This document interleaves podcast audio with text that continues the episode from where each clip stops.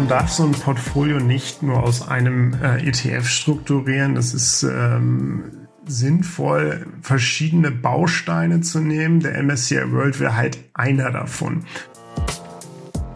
Willkommen auch heute wieder zum Scalable Capital Podcast. Heute geht es um die Frage, wie ich mir als Anleger aus mehreren ETFs ein Portfolio aufbaue, also wie ich sie sinnvoll zusammenstelle.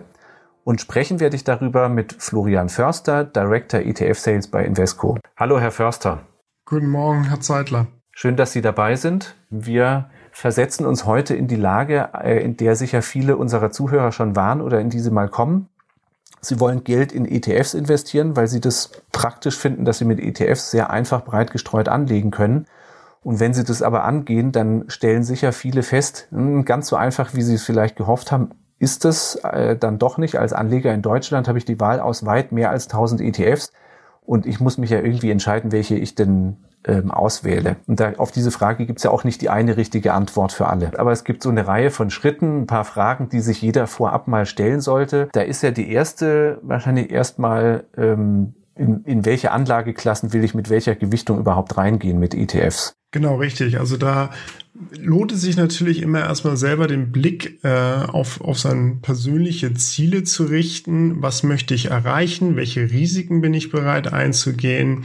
Ähm, in welche Anlageklassen möchte ich investieren? Sind es Aktien-ETFs, Anleihen-ETFs oder auch Rohstoffe? Ähm, am populärsten sind sicherlich Aktien-ETFs, weil sie letztendlich dann auch ähm, die höchste Rendite versprechen und wie man das Ganze beimischt, um das Risiko dann zu reduzieren, weil man vielleicht äh, nicht äh, so große Verluste hinnehmen möchte, falls der Markt mal gegen einen läuft, wie jetzt in der Corona-Krise im März, ähm, ist es natürlich wichtig zu schauen, wie strukturiere ich mein persönliches Portfolio so, dass ich nachts noch ruhig schlafen kann je niedriger das, äh, die Aktienquote ist, desto mehr verringere ich mein Risiko, wenn halt so ein Markt mal äh, schlecht läuft oder auch es zu einer Wirtschaftskrise kommt und die Märkte halt entsprechend stark äh, nach unten gehen, ähm, sind sie natürlich mit Anleihen oder einem höheren Anleihenanteil im Depot oder auch Gold äh, oder Rohstoffen etwas abgesichert gegen Verluste nicht vollständig, ähm, aber man kann dadurch sein Risiko sehr, sehr gut steuern. Mhm. Dann schauen wir uns jetzt mal an, wie man so den Aktienanteil in seinem Portfolio aufbauen könnte. Jeder stolpert, wenn er anfängt zu recherchieren, relativ schnell über den MSCI World. Das hört sich erstmal sehr gut an mit den 1650 Aktien, sehr breite Aufstellung. Aber der äh, Namensbestandteil World ist ja da schon ein bisschen irreführend, weil die ganze Welt ist ja darin gar nicht abgebildet. Genau, richtig. Man muss wissen, dass äh, bei, im MSCI World sind letztendlich äh, 23 äh, Unternehmen aus 23 Industrienationen drinne. Ähm, das sind dann halt mit bis Large Cap Unternehmen. Das heißt, sie haben da jetzt weniger äh, oder keine Schwellenländer. Ähm, Aktien so stark drinne, aber sie kriegen trotzdem ein sehr, sehr breit diversifiziertes Portfolio, weil wenn sie schon 1650 Aktien in einem ETF haben, dann haben sie schon einen Großteil der Welt abgedeckt, aber halt nicht die ganze Welt. Gut, also das heißt, ähm, so ein ETF aus den MSCI World könnte jetzt eine gute Basis sein oder eine, eine gute Kernposition, erste Position, wenn ich anfange, mir mein Portfolio aufzubauen. Und Zunächst könnte ich dann in einem zweiten Schritt sagen, ich möchte jetzt zusätzlich in, in, in Schwellenländer investieren und das mache ich dann auch mit einem eigenen ETF, richtig?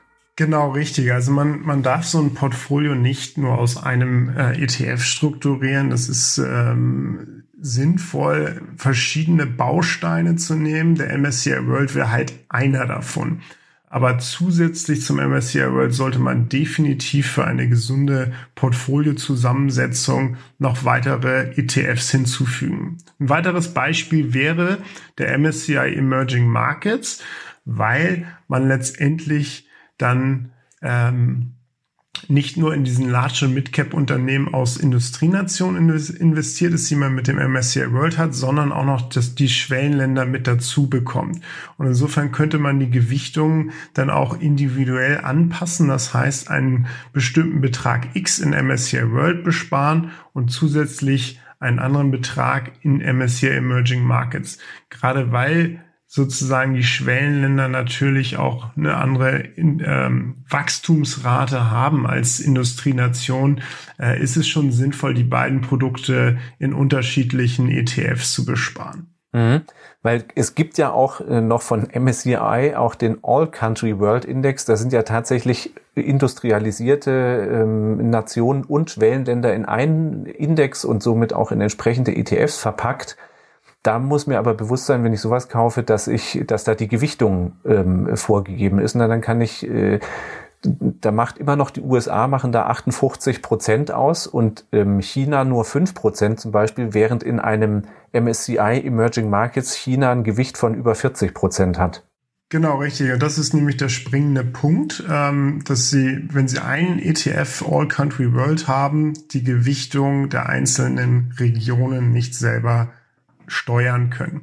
Das heißt, da sind sie festgelegt und müssen sich sozusagen nach der Indexlogik von MSCI ähm, besparen, äh, was sie wiederum, wenn sie die Produkte selber in ihr Portfolio einkaufen, mehr Flexibilität gibt, das dann auch zu steuern, weil je nachdem, wie dann die Performance ausfällt von den einzelnen Regionen oder Märkten, können Sie natürlich Ihre Portfoliozusammenstellung immer wieder anpassen und auch entsprechend optimieren und haben wesentlich mehr Flexibilität, wenn Sie einzelne Bausteine dafür nehmen. Mit MSCI World und MSCI Emerging Markets ETFs äh, habe ich doch dann schon, äh, wenn ich jetzt zum ersten Mal mir ein Portfolio aufbaue, da Anfänger bin, doch schon eine ganz gute Basis.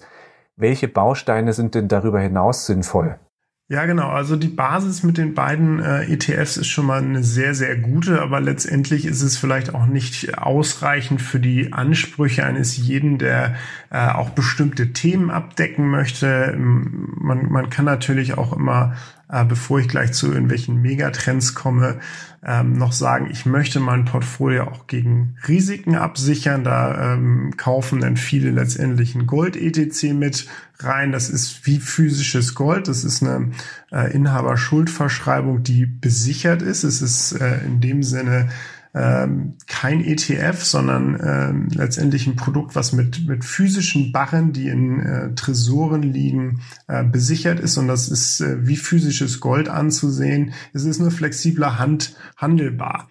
Invesco äh, bietet natürlich diverse andere Produkte an, die in so einen Portfolio-Mix gut reinpassen. Ob es jetzt Anleihen sind, um das Risiko weiter zu reduzieren oder aber, was viele Anleger vermehrt machen, Themen beizumischen. Und da haben wir letztendlich ähm, verschiedene Produkte zur Auswahl, die man mit reinstreuen kann. Aber in so einen Core ähm, äh, Portfolio gehört natürlich auf jeden Fall so ein Nasdaq mit rein. Ja, da haben sie die Technologieaktien aus Amerika mit drinne äh, und gerade die waren jetzt letztendlich im vergangenen Jahr verstärkt gefragt, weil sie auch so ein bisschen Corona-Profiteure waren, sag ich mal. So ein Amazon ähm, hat dadurch profitiert, dass jeder zu Hause saß und äh, plötzlich die Bestellung von zu Hause abgewickelt hat. Ich glaube, das kennt jeder.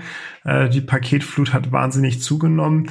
Aber auch Zahlungsabwickler wie PayPal ähm, haben profitiert und das alles kaufen sie natürlich, wenn sie Nasdaq ETF äh, besparen können. Und das sehen wir äh, schon sehr, sehr vermehrt, dass es als Portfolio-Beimischung ähm, dann, dann auch quasi als Themenprodukt der Nasdaq äh, sehr, sehr gefragt ist. Ist, was wir immer mehr sehen bei Anlegern, dass sie zu sozusagen so Core-Positionen Themen hinzumischen, ob es jetzt ähm, ESG-Themen sind, also nachhaltige Themen sind, oder aber auch wirklich so Trendthemen ähm, von Mobilität über Blockchain, Biotech, Fintech, ähm, ist da alles möglich als Beimischung zu nehmen, haben natürlich auch dann auch anderes Risiko-Rendite-Profil. Solche Themenprodukte sind natürlich viel, viel anfälliger, wenn es dann mal ähm, nicht so gut läuft, da auch stärker, stärker einzubrechen, aber sie performen halt äh, auch häufiger sehr viel stärker als so ein breiter Index. Ja, also da gibt's an der Stelle für den Anleger dann natürlich viele Gestaltungsmöglichkeiten und wie Sie gesagt haben, auch Möglichkeiten, eigene Meinungen zum Markt, zu künftigen Entwicklungen zum Ausdruck zu bringen.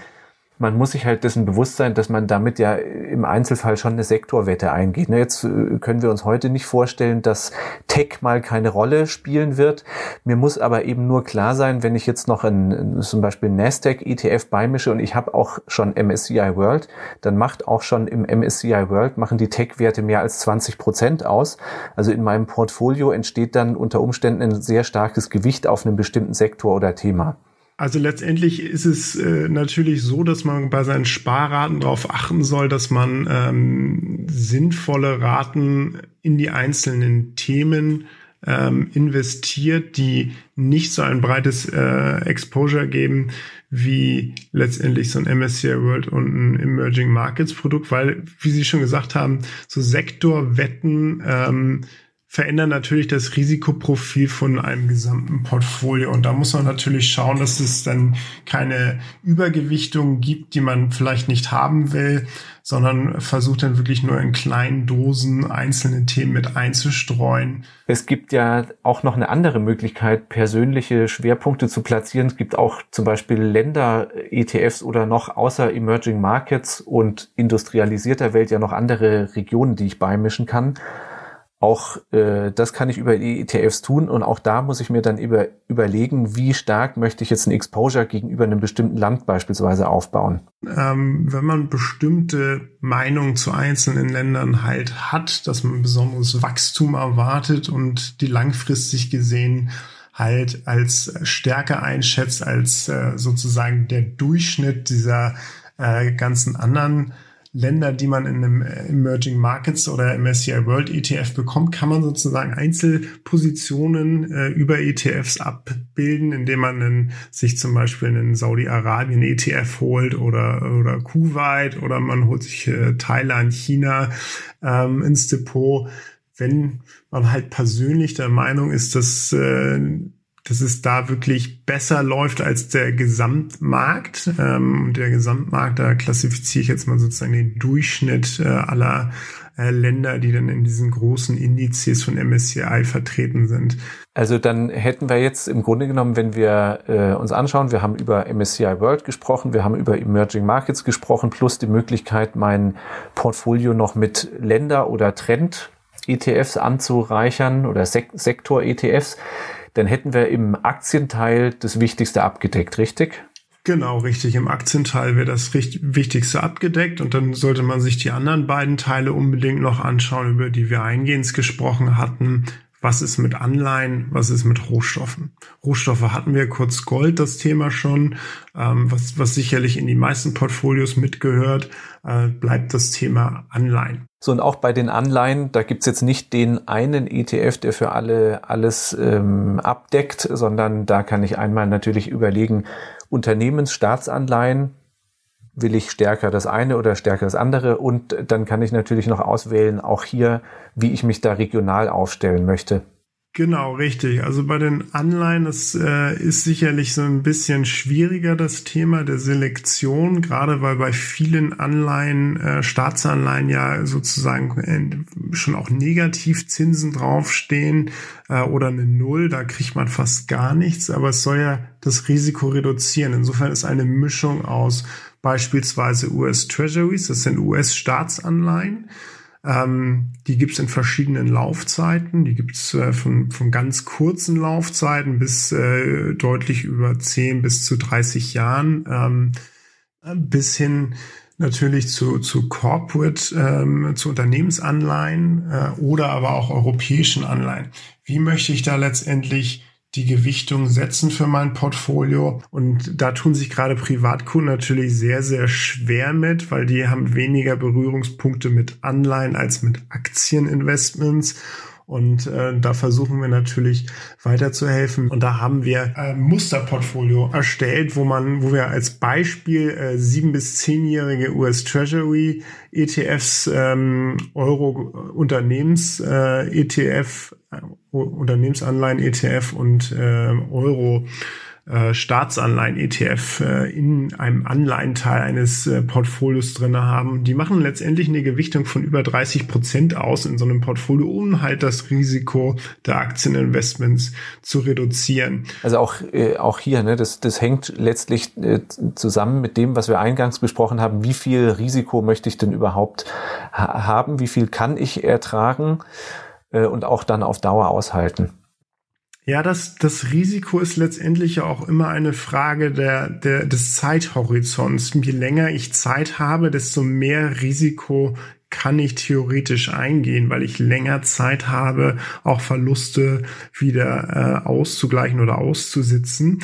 Und wenn ich nur sehr, sehr kurz Zeit habe und der Markt sich halt negativ entwickeln sollte, dann habe ich natürlich das Problem, wenn ich denn verkaufen muss und der Markt sich bis dahin nicht erholt hat, äh, war das Risiko letztendlich zu groß, wenn ich mit Verlusten verkaufen muss.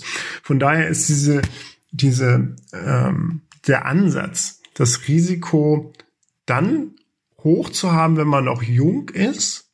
Das heißt, wenn ich irgendwo mit 25, 30, 35 äh, anfange, so ein Portfolio aufzubauen, da kann ich deutlich, eine deutlich höhere Aktienquote nehmen, weil ich nach hinten raus, wenn ich das Geld für die Rente haben möchte, natürlich sehr, sehr viel Zeit habe. Wenn ich letztendlich äh, 60 bin und äh, brauche das Geld in fünf Jahren, dann muss ich natürlich viel, viel weniger Risiko eingehen, um nicht letztendlich in fünf Jahren ähm, womöglich auf, wenn sich der Markt nicht gut entwickelt hat, auf einem Verlust zu sitzen und dann das Geld zu benötigen. Das heißt, man kann auch diese Gewichtung, die man festlegt, die muss nicht immer dieselbe bleiben über mein ganzes Leben als Anleger.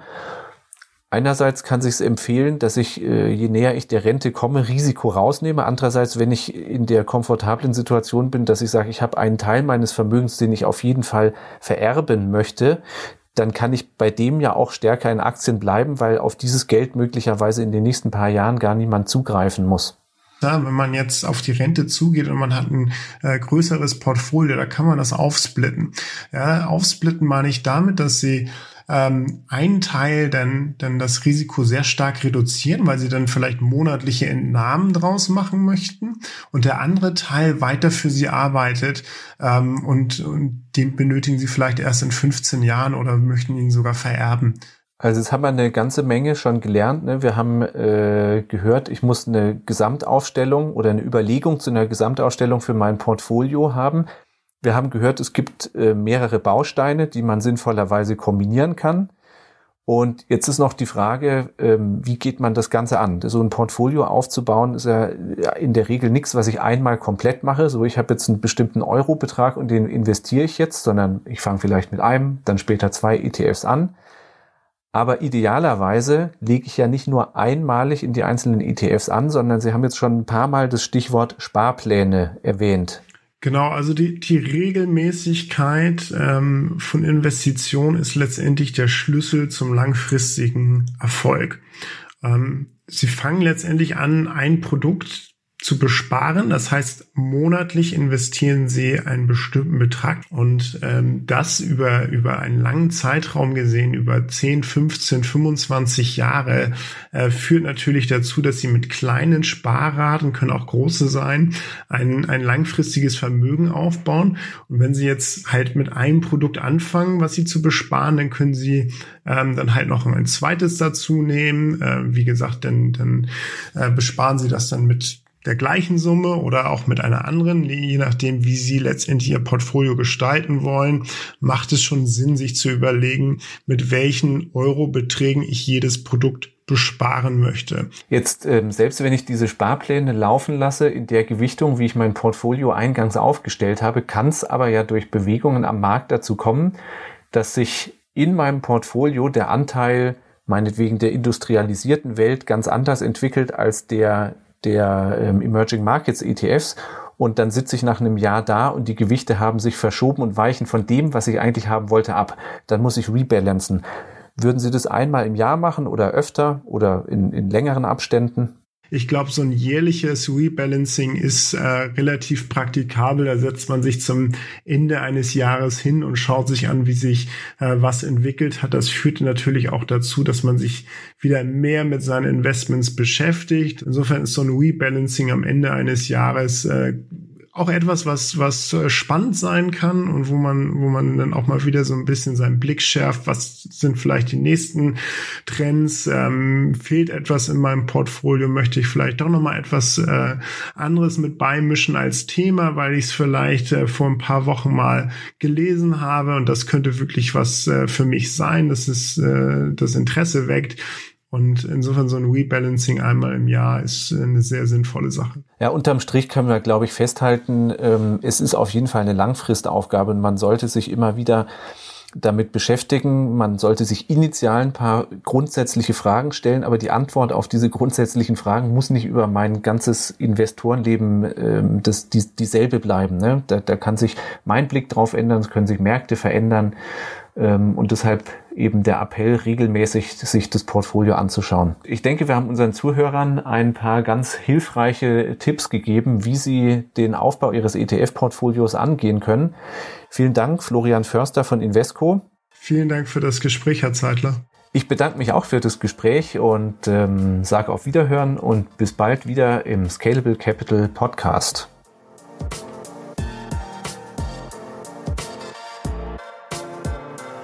Scalable Capital Vermögensverwaltung GmbH erbringt keine Anlage-, Rechts- und/oder Steuerberatung. Sollte dieser Podcast Informationen über den Kapitalmarkt, Finanzinstrumente und/oder sonstige für die Vermögensanlage relevante Themen enthalten, so dienen diese Informationen ausschließlich der Erläuterung der erbrachten Dienstleistungen. Die Kapitalanlage ist mit Risiken verbunden. Bitte beachten Sie hierzu die Hinweise auf unserer Internetseite.